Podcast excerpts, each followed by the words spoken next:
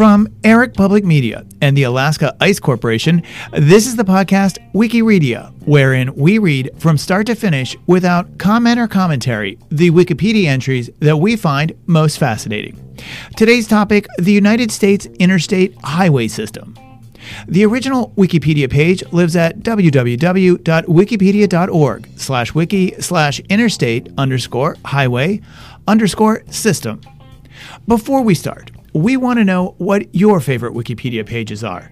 Please send suggestions for future episodes to wikireadia at pm.me. This is the United States Interstate Highway System, Wikireadia episode number 121, date of production August 19th, 2020, and I'm your host, Eric Goris. Let's get started.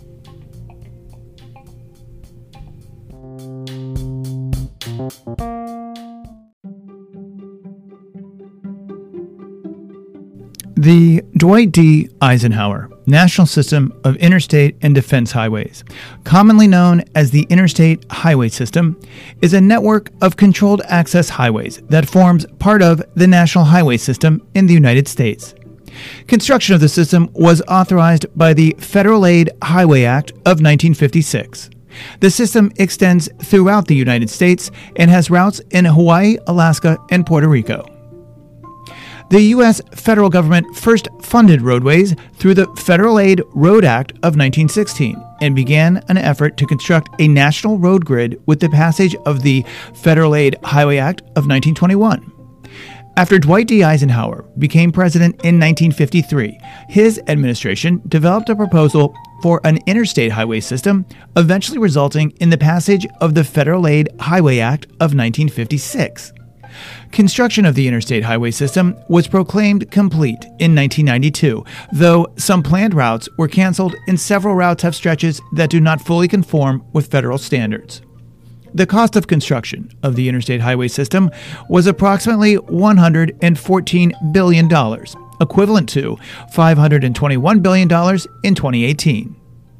The original system has been expanded numerous times through the creation of new designations and the extension of existing designations.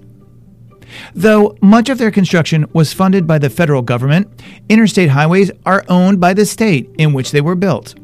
All interstates must meet federal standards such as having controlled access, avoiding at grade intersections, and complying with federal traffic sign specifications. Interstate highways use a numbering scheme in which primary interstates are assigned a one or two digit numbers and shorter routes are assigned three digit numbers where the last two digits match the parent route. The interstate highway system is partially financed through the Highway Trust Fund, which itself is funded by a federal fuel tax. Though federal legislation initially banned the collection of tolls, some interstate routes are toll roads. As of 2018, about one quarter of all vehicle miles driven in the country used the interstate highway system, which had a total length of 48,440 miles. Several future routes are in development.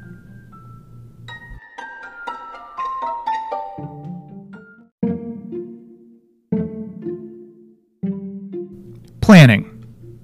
The United States government's efforts to construct a national network of highways began on an ad hoc basis with the passage of the Federal Aid Road Act of 1916, which provided $75 million over a five year period for matching funds to the states for the construction and improvement of highways. The nation's revenue needs associated with World War I, however, prevented any significant implementation of this policy, which expired in 1921. In December 1918, E.J. Mehren, a civil engineer and the editor of Engineering News Record, presented his suggested national highway policy and plan during a gathering of the state highway officials and Highway Industries Association at the Congress Hotel in Chicago. In the plan, Mehren proposed a 50,000 mile system consisting of five east west routes and 10 north south routes. The system would include 2% of all roads and would pass through every state at a cost of $25,000 per mile, providing commercial as well as military transport benefits. In 1919, the U.S. Army sent an expedition across the United States to determine the difficulties that military vehicles would have on a cross country trip. Leaving from the ellipse near the White House on July 7th, the Motor Transport Corps convoy needed 62 days to drive 3,200 miles to the Presidio Army Base on San Francisco Bay. They experienced significant difficulties, including rickety bridges, broken crankshafts, and engines clogged with desert sand. Dwight Eisenhower, then a 28 year old lieutenant, accompanied the trip through darkest America with truck and tank, as he later described it. Some roads in the West were a succession of dust, ruts, pits, and holes. Eisenhower recalled that the old convoy had started me thinking about good two lane highways, the wisdom of broader ribbons across our land. As the landmark 1916 law expired, new legislation was passed, the Federal Aid Highway Act of 1921.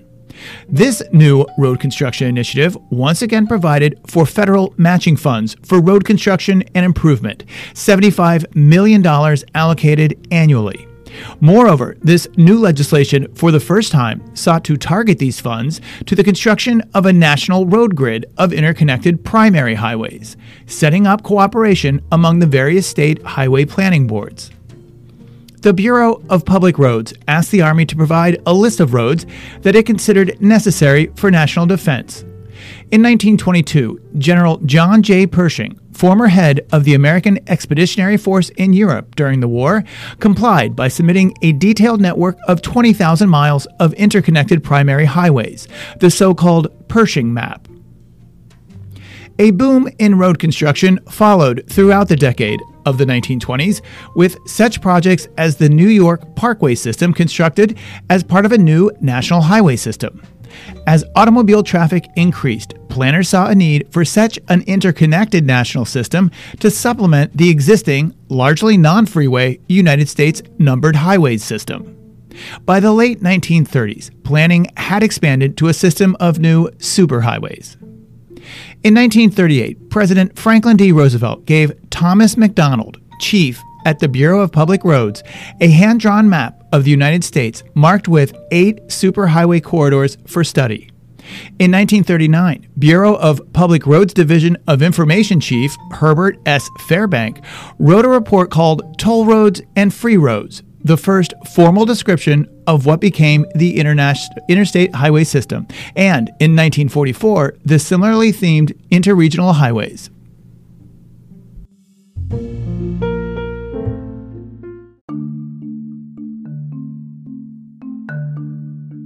Federal Aid Highway Act of 1956.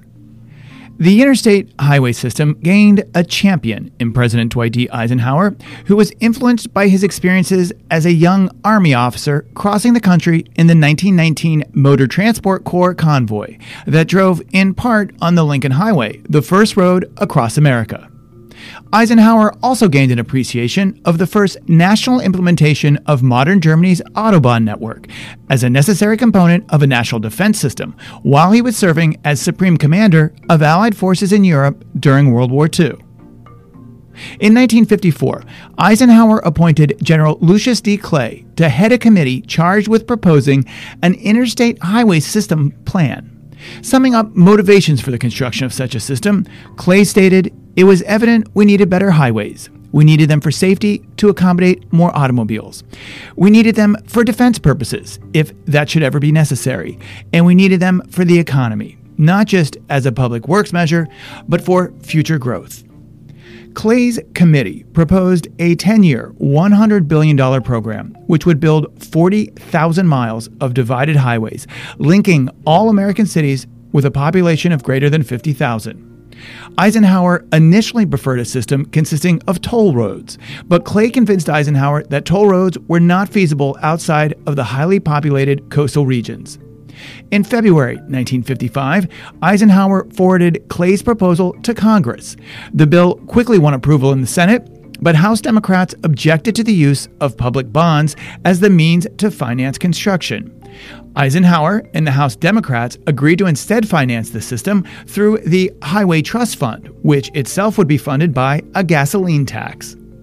In June 1956, Eisenhower signed the Federal Aid Highway Act of 1956 into law. Under the act, the federal government would pay for 90% of the cost of construction of interstate highways. Each interstate highway was required to be a controlled access highway with at least four lanes and no at grade crossings. The publication in 1955 of General Location of, of, National System of Interstate Highways, informally known as the Yellow Book, mapped out what became the Interstate Highway System. Assisting in the planning was Charles Irwin Wilson, who was still head of General Motors when President Eisenhower selected him as Secretary of Defense in January 1953.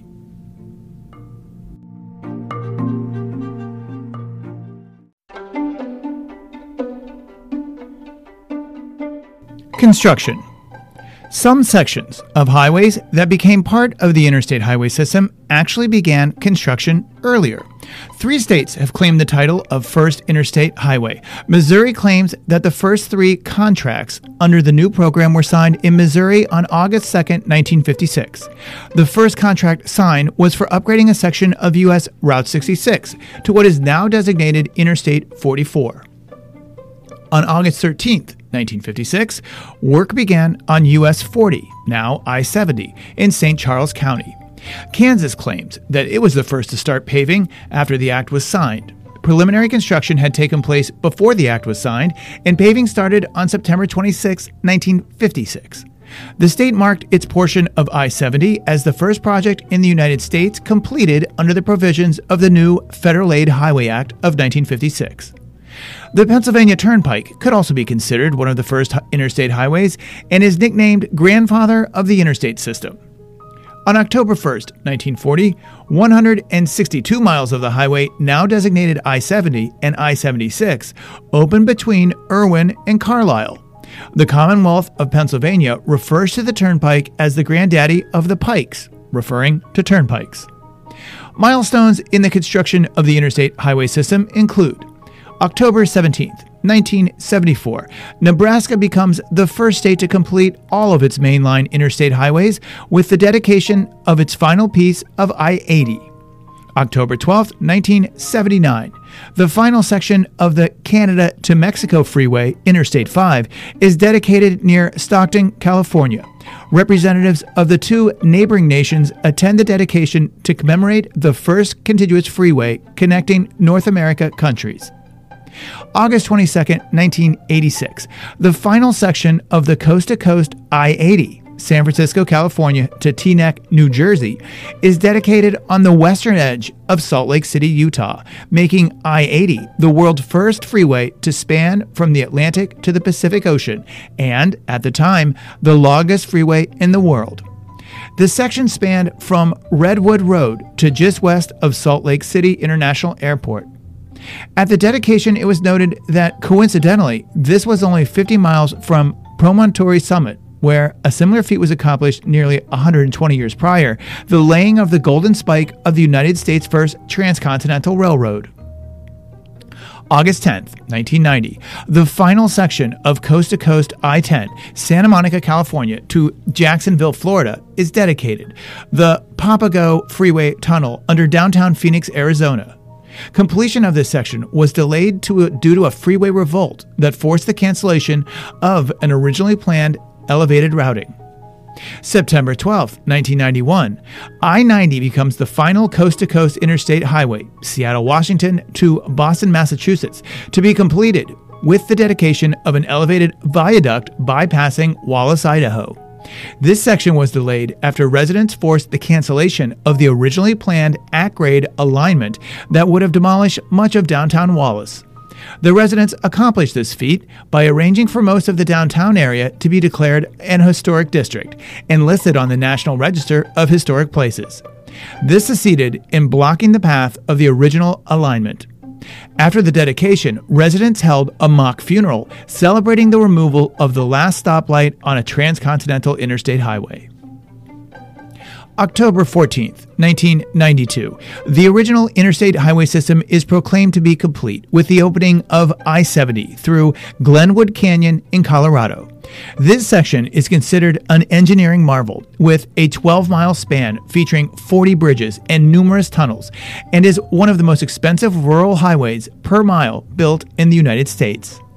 Although this was claimed the final section of Interstate Highway to open, at the time this section was dedicated, there were still missing interchanges elsewhere in the system, making some interstate highways not contiguous.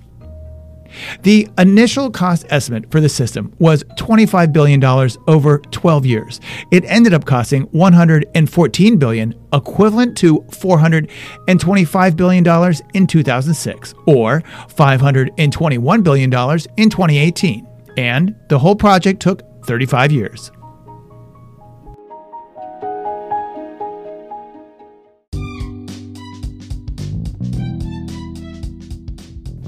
1992 to present, discontinuities, expansion, and abandonment of urban interstates.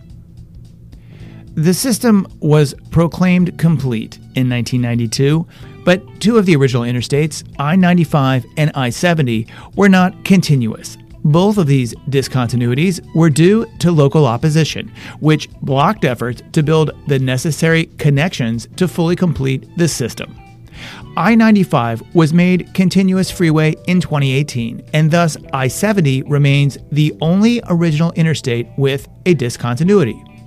I 95 was discontinuous in New Jersey because of the cancellation of the Somerset Freeway. This situation was remedied when the construction of the Pennsylvania Turnpike slash Interstate 95 interchange project started in 2010 and partially opened on September 22, 2018. However, I 70 remains discontinuous in Pennsylvania because of the lack of a direct interchange with the Pennsylvania Turnpike at the eastern end of the concurrency near Breezewood. Traveling in either direction, I 70 traffic must exit the freeway and use a short stretch of US 30 to rejoin I 70. The interchange was not originally built because of legacy a legacy federal funding rule since relaxed, which restricted the use of federal funds to improve roads financed with tolls. Solutions have been proposed to eliminate the discontinuity, but they have been blocked by local opposition, fearing a loss of business. The interstate highway system has been expanded numerous times. The expansions have both created new designations and extended existing designations. For example, I 49, added to the system in the 1980s as a freeway in Louisiana, was designated as an expansion corridor, and FWHA approved the expanded route north from Lafayette, Louisiana to Kansas City, Missouri. The freeway exists today as a separate completed segments, with segments under construction or in the planning phase between them. Political opposition from residents canceled many freeway projects around the United States, including the following I 40 in Memphis, Tennessee, was rerouted, and part of the original I 40 is still in use as the eastern half of Sam Cooper Boulevard. I 66 in the District of Columbia was abandoned in 1977. I 69 was to continue past its terminus at Interstate 465 to interste- intersect with Interstate 70 and Interstate 65 at the North Split, northeast of downtown Indianapolis. Though local opposition led to the cancellation of the project in 1981, bridges and ramps for the connection into the North Split remain visible. I 70 in Baltimore was supposed to run from the Baltimore Beltway, Interstate 695, which surrounds the city, to terminate at I 95, the East Coast thoroughfare that runs through Maryland and Baltimore on a diagonal course northeast to southwest. The connection was canceled on the mid 70s due to its routing through Gwynns Falls Leakin Park a wilderness urban park reserve following the Gwynns Falls stream through West Baltimore. This included the cancellation of I 170, partially built and in use as US Route 40 and nicknamed the Highway to Nowhere. I 78 in New York City was canceled along with portions of I 278, I 478, I 878. I 878 was supposed to be part of I 78, and I 478 and I 28 were to be spur routes. I 80 in San Francisco was originally planned to travel past the city's Civic Center along the Panhandle Freeway into Golden Gate Park and terminate at the original alignment of I 280 SR1. The city canceled this and several other freeways in 1958. Similarly, more than 20 years later, Sacramento canceled plans to upgrade I 80 to interstate standards and rerouted the freeway on what was then I 880 that traveled north of downtown Sacramento. I 83, southern extension of the Jones Falls Expressway, southern I 83 in Baltimore, was supposed to run along the waterfront of the Patapsco River Baltimore Harbor to connect at I 95, bisecting historic neighborhoods of Fells Point and Canton, but the connection was never built. I 95 through the District of Columbia into Maryland was abandoned in 1977. Instead, it was rerouted to I 495, the Capital Beltway. The completed section is now I 395. I 95 was originally planned to run up the Southwest Expressway and meet I 93, where the two highways would travel along the central artery through downtown Boston, but was rerouted onto the Route 128 Beltway due to widespread opposition. This revolt also included the cancellation of the inner belt connecting I 93 to I 90 and canceled section of the Northwest Expressway, which would have carried US 3 inside the Route 128 Beltway, meeting with Route 2 in Cambridge.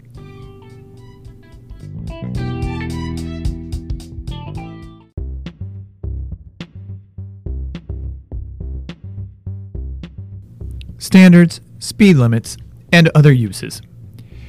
The American Association of State Highway and Transportation Officials, the AASHTO, has defined a set of standards that all new interstates must meet unless a waiver from the Federal Highway Administration, FHWA, is obtained. One almost absolute standard is the controlled access nature of the roads. With few exceptions, traffic lights and cross traffic in general are limited to toll booths and ramp meters. Being freeways, interstate highways usually have the highest speed limits in a given area. Speed limits are determined by individual states. From 1974 to 1986, the maximum speed limit on any highway in the United States was 55 miles per hour, in accordance with federal law. However, lower limits are established in northeastern and coastal states, while higher speed limits are established in inland states west of the Mississippi River. For example, the maximum speed limit is 75 miles per hour in northern Maine, varies between 50 and 70 miles per hour from southern Maine to New Jersey, and is 50 miles per hour in New York City and the District of Columbia. Currently, rural speeds limits elsewhere generally range from 65 to 80 miles per hour. Several portions of various highways, such as I 10 and I 20 in rural Texas, I 80 in Nevada, and portions of I 15, I 70, I 80, and I 84 in Utah have a speed limit of 80 miles per hour. Other interstates in Idaho, Montana, South Dakota, and Wyoming also have the same high speed limits. In some areas, speed limits on interstates can be significantly lower in areas where they traverse significantly hazardous areas. The maximum speed limit on I 90 is 50 miles per hour in downtown Cleveland because of two sharp curves with a suggested limit of 35 miles per hour in a heavily congested area. I 70 through Wheeling, West Virginia has a maximum speed limit of 45 miles per hour through the Wheeling Tunnel and most of downtown Wheeling and I 68 has a maximum speed limit of 40 miles per hour through Cumberland, Maryland, because of multiple hazards, including sharp curves and narrow lanes through the city. In some locations, low speed limits are the result of lawsuits and resident demands. After holding up the completion of I 35E in St. Paul, Minnesota for nearly 30 years in the courts, residents along the stretch of the freeway from the southern city limit to downtown successfully lobbied for a 45 mile per hour speed limit, in addition to a prohibition on any vehicle weighing more than 9,000 pounds gross vehicle weight. I 93 in Franconia Notch State Park in northern New Hampshire has a speed limit of 45 miles per hour because it is a parkway that consists of only one lane per side of the highway. On the other hand, interstates 15, 80, and 84 in Utah have speed limits as high as 70 miles per hour within the Salt Lake City, Cedar City, and St. George areas. And I 25 in New Mexico within the Santa Fe and Las Vegas areas along with I 20 in Texas, along Odessa and Midland, and I 29 in North Dakota along the Grand Forks area, have higher speed limits of 75 miles per hour. As one of the components of the National Highway System, interstate highways improve the mobility of military troops to and from airports, seaports, rail terminals, and other military bases. Interstate highways also connect to other roads that are part of the Strategic Highway Network, a system of roads identified as critical to the U.S. Department of Defense. This system has also been used to facilitate evacuations in the face of hurricanes and other natural disasters. An option for maximizing traffic throughput on highway is to reverse the flow of traffic on one side of the divider so that all lanes become outbound lanes. This procedure, known as contraflow lane reversal, has been employed several times for hurricane evacuations. After public outcry regarding the inefficiency of evacuating from southern Louisiana prior to Hurricane George's landfall in September 1998, government officials looked towards contraflow to improve evacuation times. In Savannah, Georgia, and Charleston, South Carolina in 1999, lanes of I 16 and I 26 were used in a contraflow configuration in anticipation of Hurricane Floyd, with mixed results. In 2004, Contraflow was employed ahead of Hurricane Charley in the Tampa, Florida area and on the Gulf Coast between the landfall of Hurricane Ivan. However, evacuation times there were no better than previous evacuation operations. Engineers began to apply lessons learned from the analysis of poor contraflow operations, including limiting exits, removing troopers to keep traffic flowing instead of having drivers stop for directions, and improving the dissemination of public information. As a result, the 2005 evacuation of New Orleans, Louisiana, prior to Hurricane Katrina, ran much more smoothly. According to urban legend, early regulations required that one out of every five miles of the interstate highway system must be built straight and flat so as to be usable by aircraft during times of war. There is no evidence of this rule being included in any interstate legislation.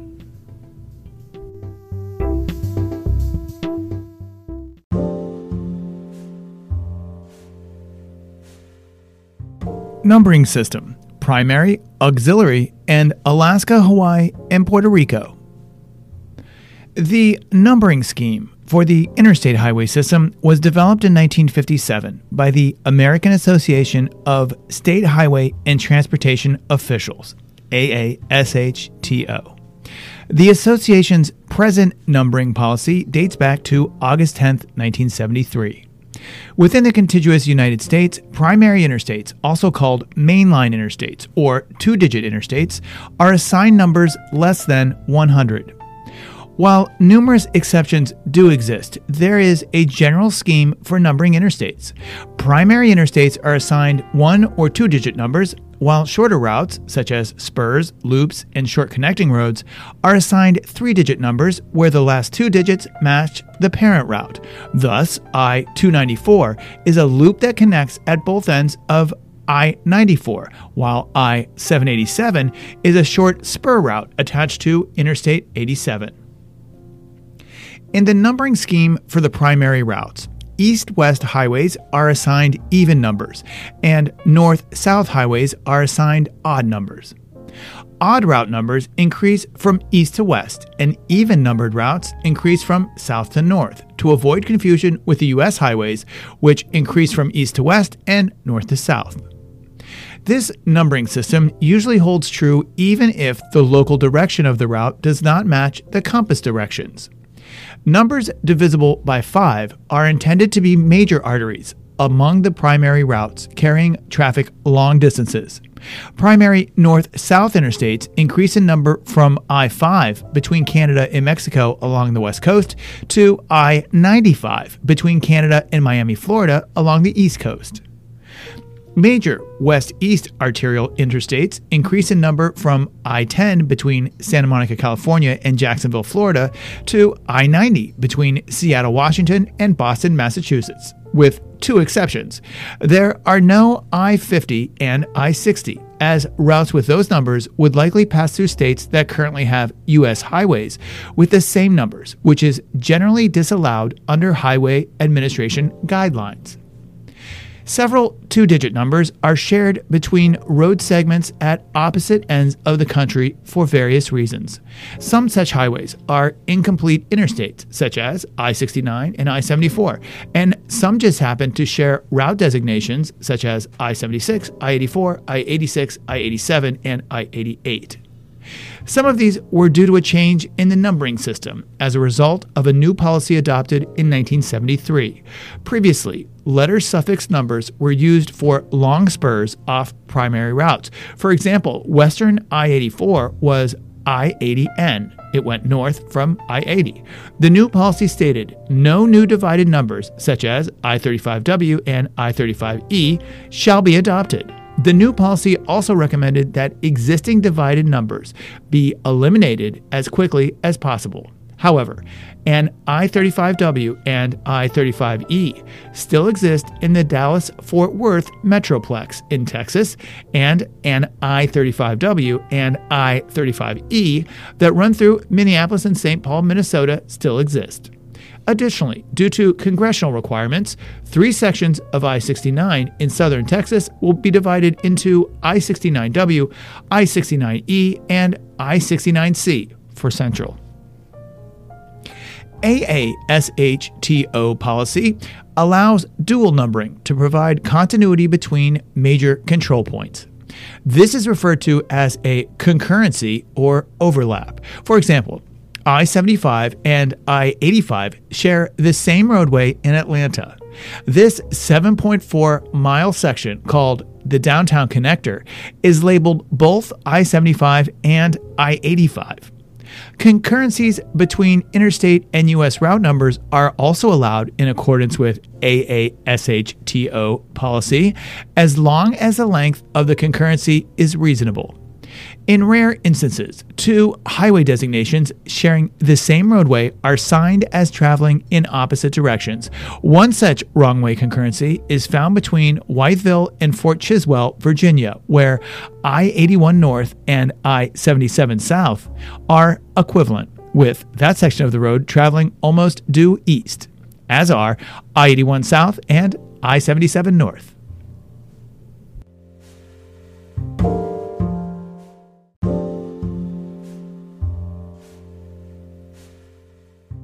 Numbering system Auxiliary three digit interstates. Auxiliary interstate highways are circumferential, radial, or spur highways that principally serve urban areas. These types of interstate highways are given three digit route numbers, which consist of a single digit prefixed to the two digit number of its parent interstate highway. Spur routes deviate from their parent and do not return. These are given an odd first digit. Circumferential and radial loop routes return to the parent and are given an even first digit. Unlike primary interstates, three digit interstates are signed as either east west or north south, depending on the general orientation of the route, without regard to the route number. For instance, I 190 in Massachusetts is labeled north south, while I 195 in New Jersey is labeled east west. Some looped interstate routes use inner outer directions instead of compass directions, when the use of compass directions would create ambiguity. Due to the large number of these routes, auxiliary route numbers may be repeated in different states along the main line. Some auxiliary highways do not follow these guidelines, however. Alaska, Hawaii, and Puerto Rico. The interstate highway system also extends to Alaska, Hawaii, and Puerto Rico, even though they have no direct land connections to any other states or territories. However, their residents still pay federal fuel and tire taxes. The interstates in Hawaii, all located on the most populous island of Oahu, carry the prefix H.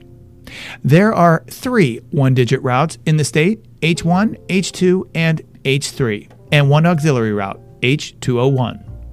These interstates connect several military and naval bases together, as well as the important cities and towns spread across Oahu, and especially the metropo- metropo- metro- metro- metropolis of Honolulu. Both Alaska and Puerto Rico also have public highways that receive 90% of their funding from the Interstate Highway Program. The interstates of Alaska and Puerto Rico are numbered sequentially in order of funding without regard to the rules on odd and even numbers. They also carry the prefixes A and PR respectively. However, these highways are signed according to their local designations, not their interstate highway numbers. Furthermore, these routes were neither planned according to nor constructed to the official interstate highway standards.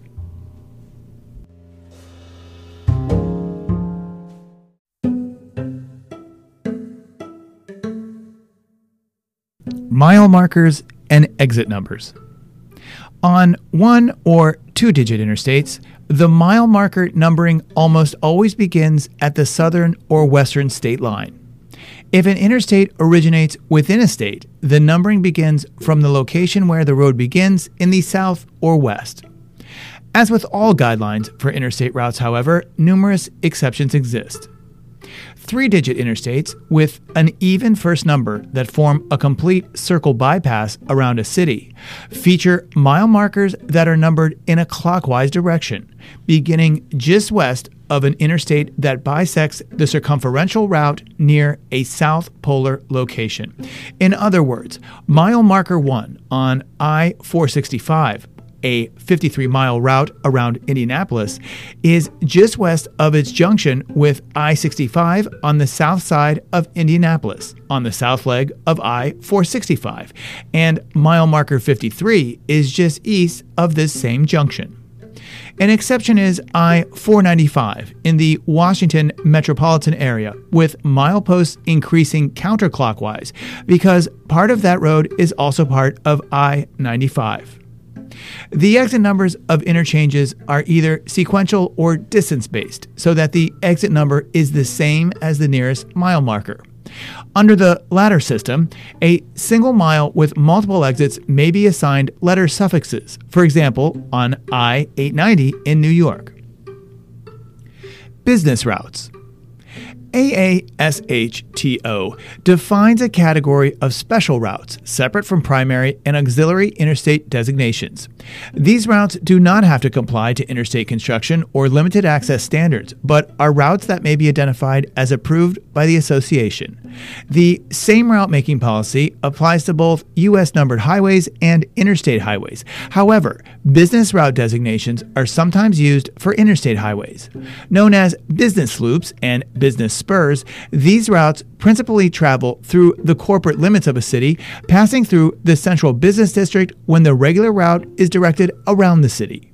They also use a green shield instead of the red and blue shield.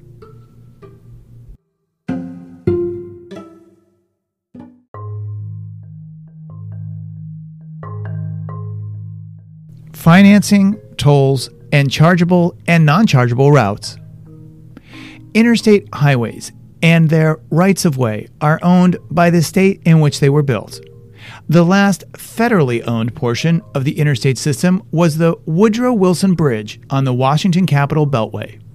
The new bridge was completed in 2009 and is collectively owned by Virginia and Maryland. Maintenance is generally the responsibility of the State Department of Transportation. However, there are some segments of interstate owned and maintained by local authorities.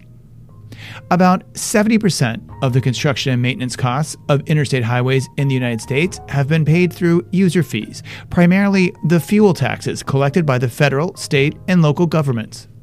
To a much lesser extent, they have been paid for by tolls collected on toll highways and bridges.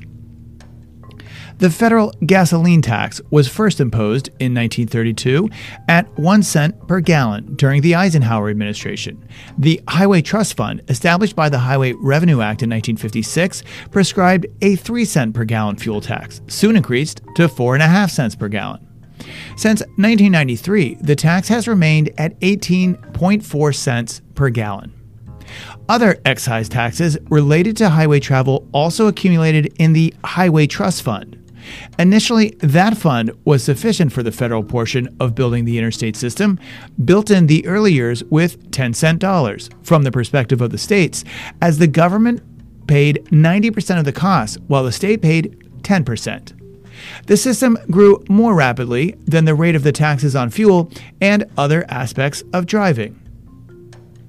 The rest of the costs of these highways are borne by general fund receipts, bond issues, designated property taxes, and other taxes. The federal contribution comes overwhelmingly from motor vehicle and fuel taxes, as does about 60% of the state contribution. However, any local government contributions are overwhelmingly from sources besides user fees. As decades passed in the 20th century and into the 21st century, the portion of the user fees spent on highways themselves covers about 57% of their costs, which about one sixth of the user fees being sent to other programs, including the mass transit systems in large cities. Some large sections of interstate highways that were planned or constructed before 1956 are still operated as toll roads. Others that have had their construction bonds paid off and have become toll free, such as in Connecticut, I 95, Maryland, I 95, Virginia, I 95, and Kentucky, I 65. As American suburbs have expanded, the costs incurred in maintaining freeway infrastructure have also grown, leaving little in the way of funds for new interstate construction. This has led to the proliferation of toll roads as the new method of building limited access highways in suburban areas. Some interstates are privately maintained. For example, the VMS company maintains I 35 in Texas to meet rising costs of maintenance and allow state departments of transportation to focus on serving the fastest growing regions in their states. Parts of the interstate system might have to be tolled in the future to meet maintenance and expansion demands, as has been done with adding toll, HOV, and HOT lanes in cities such as Atlanta, Dallas, and Los Angeles. Although part of the tolling is an effect of the SAFETEA-LU Act, which has put an emphasis on toll roads as a mean to reduce congestion, present federal law does not allow for a state to change a freeway section to a tolled section for all traffic tolls. About 2,900 miles of toll roads are included in the interstate highway system. While federal legislation initially banned the collection of tolls on interstates, many of the toll roads on the system were either completed or under construction when the interstate highway system was established. Since these highways provided logistical connections to other parts of the system, they were designated as interstate highways. Congress also de- decided that it was too costly to either build toll free interstates parallel to these roads or directly repay all the bondholders who finance these facilities and remove the, col- the, the tolls. Thus, these toll roads were grandfathered into the interstate highway system. Toll roads designated as interstates, such as the Massachusetts Turnpike, were typically allowed to continue collecting tolls, but are generally ineligible to receive federal funds for maintenance and improvements.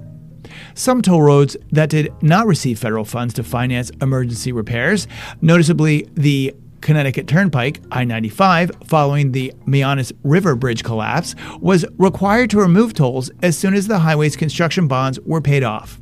In addition, these toll facilities were grandfathered from interstate highway standards.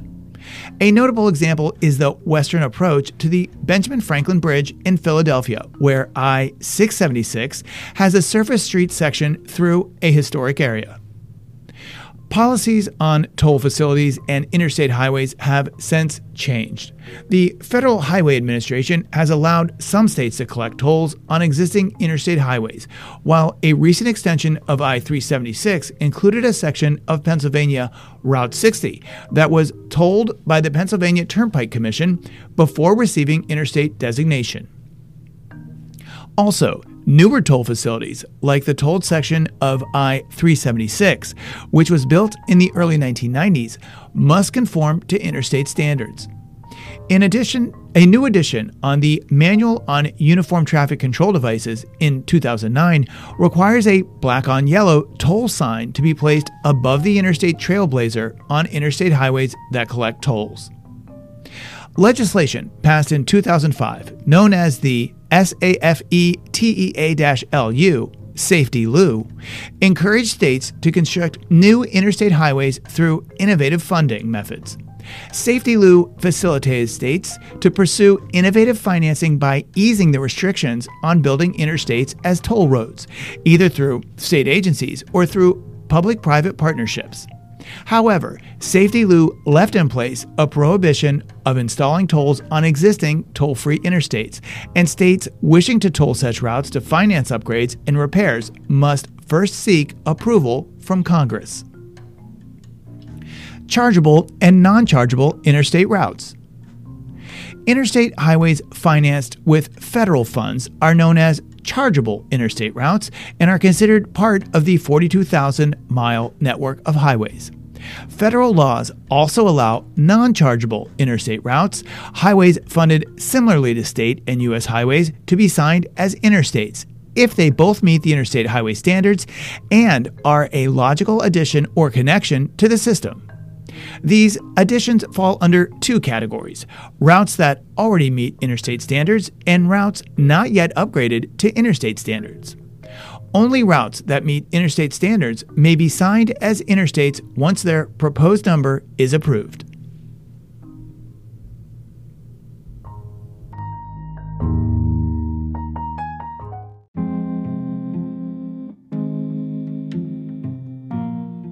Signage, the interstate shield, exit numbering, and sign locations. Interstate highways are signed by a number placed on a red, white, and blue sign. The shield design itself is a registered trademark of the American Association of State Highway and Transportation Officials. The colors red, white, and blue were chosen because they are the colors of the American flag. In the original design, the name of the state was displayed above the highway number, but in many states this area is now left blank, allowing for the printing of larger and more legible digits. Signs with the shield alone are placed periodically throughout each interstate as reassurance markers. These signs usually measure 36 inches high and 36 inches wide for two digit interstates, or 45 inches for three digit interstates. Interstate business loops and spurs use a special shield in which the red and blue are replaced with green. The word business appears instead of interstate, and the word spur or loop usually appear above the number. The green shield is employed to mark the main route through a city's central business district, which intersects the associated interstate at one or both ends of the business route. The route usually traverses the main thoroughfares of the city's downtown area or other major business districts. A city may have more than one interstate derived business route, depending on the number of interstates passing through a city and the number of significant business districts therein. Over time, the design of the interstate shield has changed. In 1957, the Interstate Shield, designed by Texas Highway Department employee Richard Oliver, was introduced, the winner of a contest that included 100 entries at the time. The shield color was a dark navy blue and only 17 inches wide. The Manual on Uniform Traffic Control Devices MUTCD standards revised the shield in 1961, 1971, and 1978 editions. Exit numbering. The majority of interstates have exit numbers. Like other highways, interstates feature guide signs that list control cities to help direct drivers through interchanges and exits toward their desired destination. All traffic signs and lane markings on the interstates are supposed to be designed in compliance with the Manual on Uniform Traffic Control Devices, MUTCD. There are, however, many local and regional variations in signage. For many years, California was the only state that did not use an exit numbering system. It was granted an exemption in the 1950s due to having an already largely completed and signed highway system. Placing exit number signage across the state was deemed too expensive. To control costs, California began to incorporate exit numbers on its freeways in 2002 interstate, U.S., and state routes alike. Caltrans commonly installs exit number signage only when a freeway or interchange is built, reconstructed, retrofitted, or repaired, and it is usually tucked onto the top right corner of an already existing sign. Newer signs along the freeways follow this practice as well. Most exits along California's interstates now have exit number signage, particularly in rural areas. California, however, still does not use mileposts, although a few exist for experiments or for special purposes. In 2010 and 2011, the Illinois State Toll Highway Authority posted all new mile markers to be uniform with the rest of the state on I 90 and the I 94 section of the Tri State Tollway, which previously had matched the I 294 section starting in the south at I 80, I 94, IL Route 394. The tollway also added exit number tabs to the exits. Exit numbers correspond to interstate mileage markers in most states. On I 19 in Arizona, however, length is measured in kilometers instead of miles because at the time of construction, a push for the United States to change to a metric system of measurement had gained enough traction that it was mistakenly assumed that all highway measurements would eventually be changed to metric. Proximity to metric using Mexico may have also been a factor, as I 19 indirectly connects I 10 to the Mexican federal highway system via surface streets Nogales. Mileage count increases from west to east on most even numbered interstates. On odd numbered interstates, mileage count increases from south to north. Some highways, including the New York State Thruway, use sequential exit numbering schemes. Exits on the New York State Thruway count up from Yonkers, traveling north, and then west from Albany. I 87 in New York State is numbered in three sections. The first section makes up the Major Deegan Expressway in the Bronx, with interchanges numbered sequentially from 1 to 14. The second section of I 87 is a part of the New York State Thruway that starts in Yonkers, exit 1, and continues north to Albany, exit 24. At Albany, the Thruway turns west and becomes I 90 for exits 25 to 61. From Albany North to the Canadian border, the exits on I 87 are numbered sequentially from 1 to 44 along the Adirondack Northway. This often leads to confusion, as there is more than one exit on I 87 with the same number. For example, exit 4 on the thruway section of I 87 connects with the Cross County Parkway in Yonkers, but exit 4 on the Northway is the exit for the Albany Airport. These two exits share a number but are located 150 miles apart. Many northeastern states label exit numbers sequentially, regardless of how many miles have passed between exits. States in which interstate exits are still numbered sequentially are Connecticut, Delaware, Massachusetts, New Hampshire, New York, Rhode Island, and Vermont. As such, five of the main interstate highways that remain completely within these states I 87, I 88, I 89, 91, and 93 have interchanges numbered sequentially along their entire routes.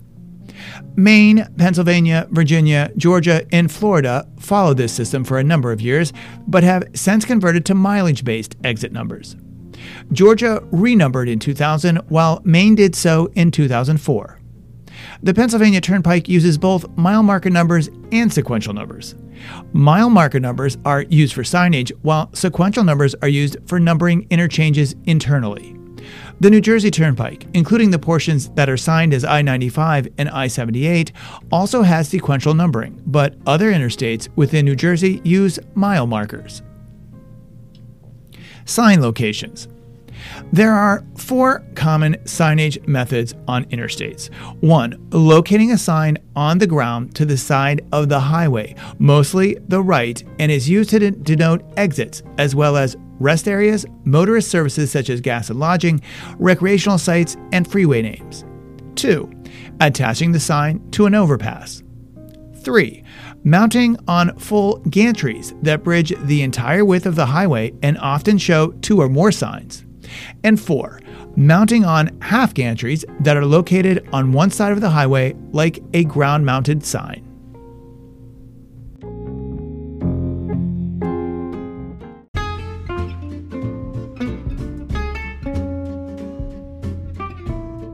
Statistics Volume Heaviest traveled 374,000 vehicles per day. I 405 in Los Angeles, California, a 2008 estimate. Elevation highest 11,158 feet. I 70 in the Eisenhower Tunnel at the Continental Divide in the Colorado Rocky Mountains. Lowest on land, negative 52 feet. I 8 at the New River near Seeley, California. Lowest underwater, negative 103 feet. I 95 in the Fort McHenry Tunnel under the Baltimore Inner Harbor. Length longest east west 3,020.54 miles. I 90 from Boston, Massachusetts to Seattle, Washington. Longest north south 1,908 miles. I 95 from the Canadian border near Houlton, Maine to Miami, Florida. Shortest two digit 1.69 miles. That's I 69W in Laredo, Texas. Longest segment between state lines 881 miles, I 10 in Texas from the New Mexico state line near El Paso to the Louisiana state line near Orange, Texas. Shortest segment between states 453 feet. Interstate 95, I 495, the Capital Beltway, on the Woodrow Wilson Bridge across the Potomac River, where they briefly cross the southernmost tip of the District of Columbia between its borders with Maryland and Virginia. Longest concurrency 278.4 miles, I 80 and I 90, Gary, Indiana till Elria, Elyria, Ohio. Elyria, Elyria, Ohio. States. Most states served by an interstate. 15 states plus the District of Columbia. That's I 95 through Florida, Georgia, South Carolina, North Carolina, Virginia, D.C., Maryland, Delaware, Pennsylvania, New Jersey, New York, Connecticut, Rhode Island, Massachusetts, New Hampshire, and Maine. Most interstates in a state. 32 routes. New York, totaling 1,750.66 miles most primary interstates in a state 13 routes, Illinois. Most interstate mileage in a state 3,233.45 miles in Texas along 17 different routes. Fewest interstates in a state three routes Delaware, New Mexico, North Dakota, Puerto Rico, and Rhode Island. Fewest primary interstates in a state one route for Delaware, Maine, and Rhode Island, in each case I 95. Least interstate mileage in a state 40.61 miles. That's Delaware in three different routes.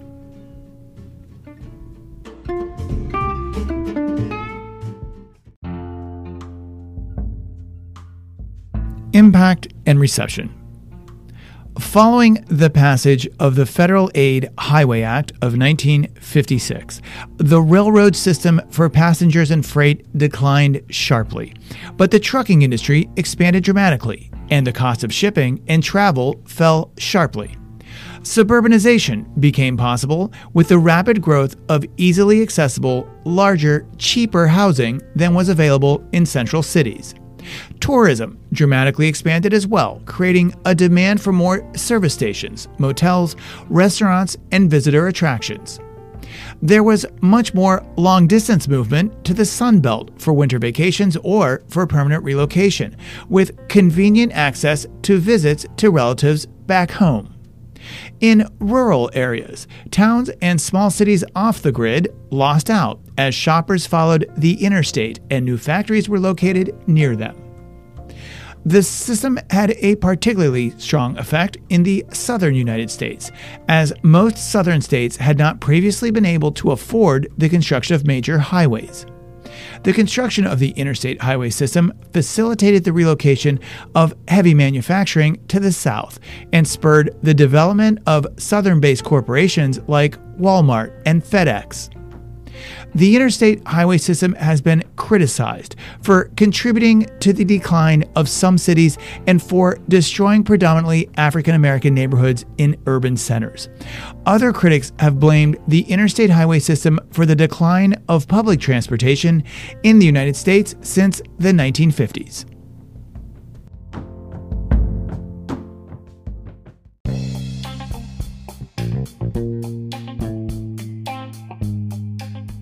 That's it for today's episode of Wikiredia. Look, before you go, be sure to hit subscribe, follow us on Twitter at It's Wikiredia, and tell your friends. What do you want to listen to? Send topic ideas to our email, which is wikiredia at pm.me. Our producer and narrator, that's me, is Eric Goris. Our engineer is OJ Tingles, and our content editor is Johnny Rocketship. We ask you to support this show by following and sharing, but more importantly, just listening. We also ask that you do your part to support Wikipedia itself by considering a donation to the Wikipedia Foundation. That can be done at wikipedia.org. All, or at least the vast majority, of the words spoken on this show are from the text of Wikipedia entries, and we're using those words under the Creative Commons Attribution Share Alike 3.0 license, which grants us, and in fact anyone, the right to adapt the original work remix it, and then to distribute and transmit the work even for commercial purposes. This license requires that we name the author of the original work, which in this case is Wikipedia. Wikiredia itself is also distributed under the same Creative Commons Attribution Share Alike 3.0 license. Wikiredia is a production of Eric Public Media and the Alaska Ice Corporation.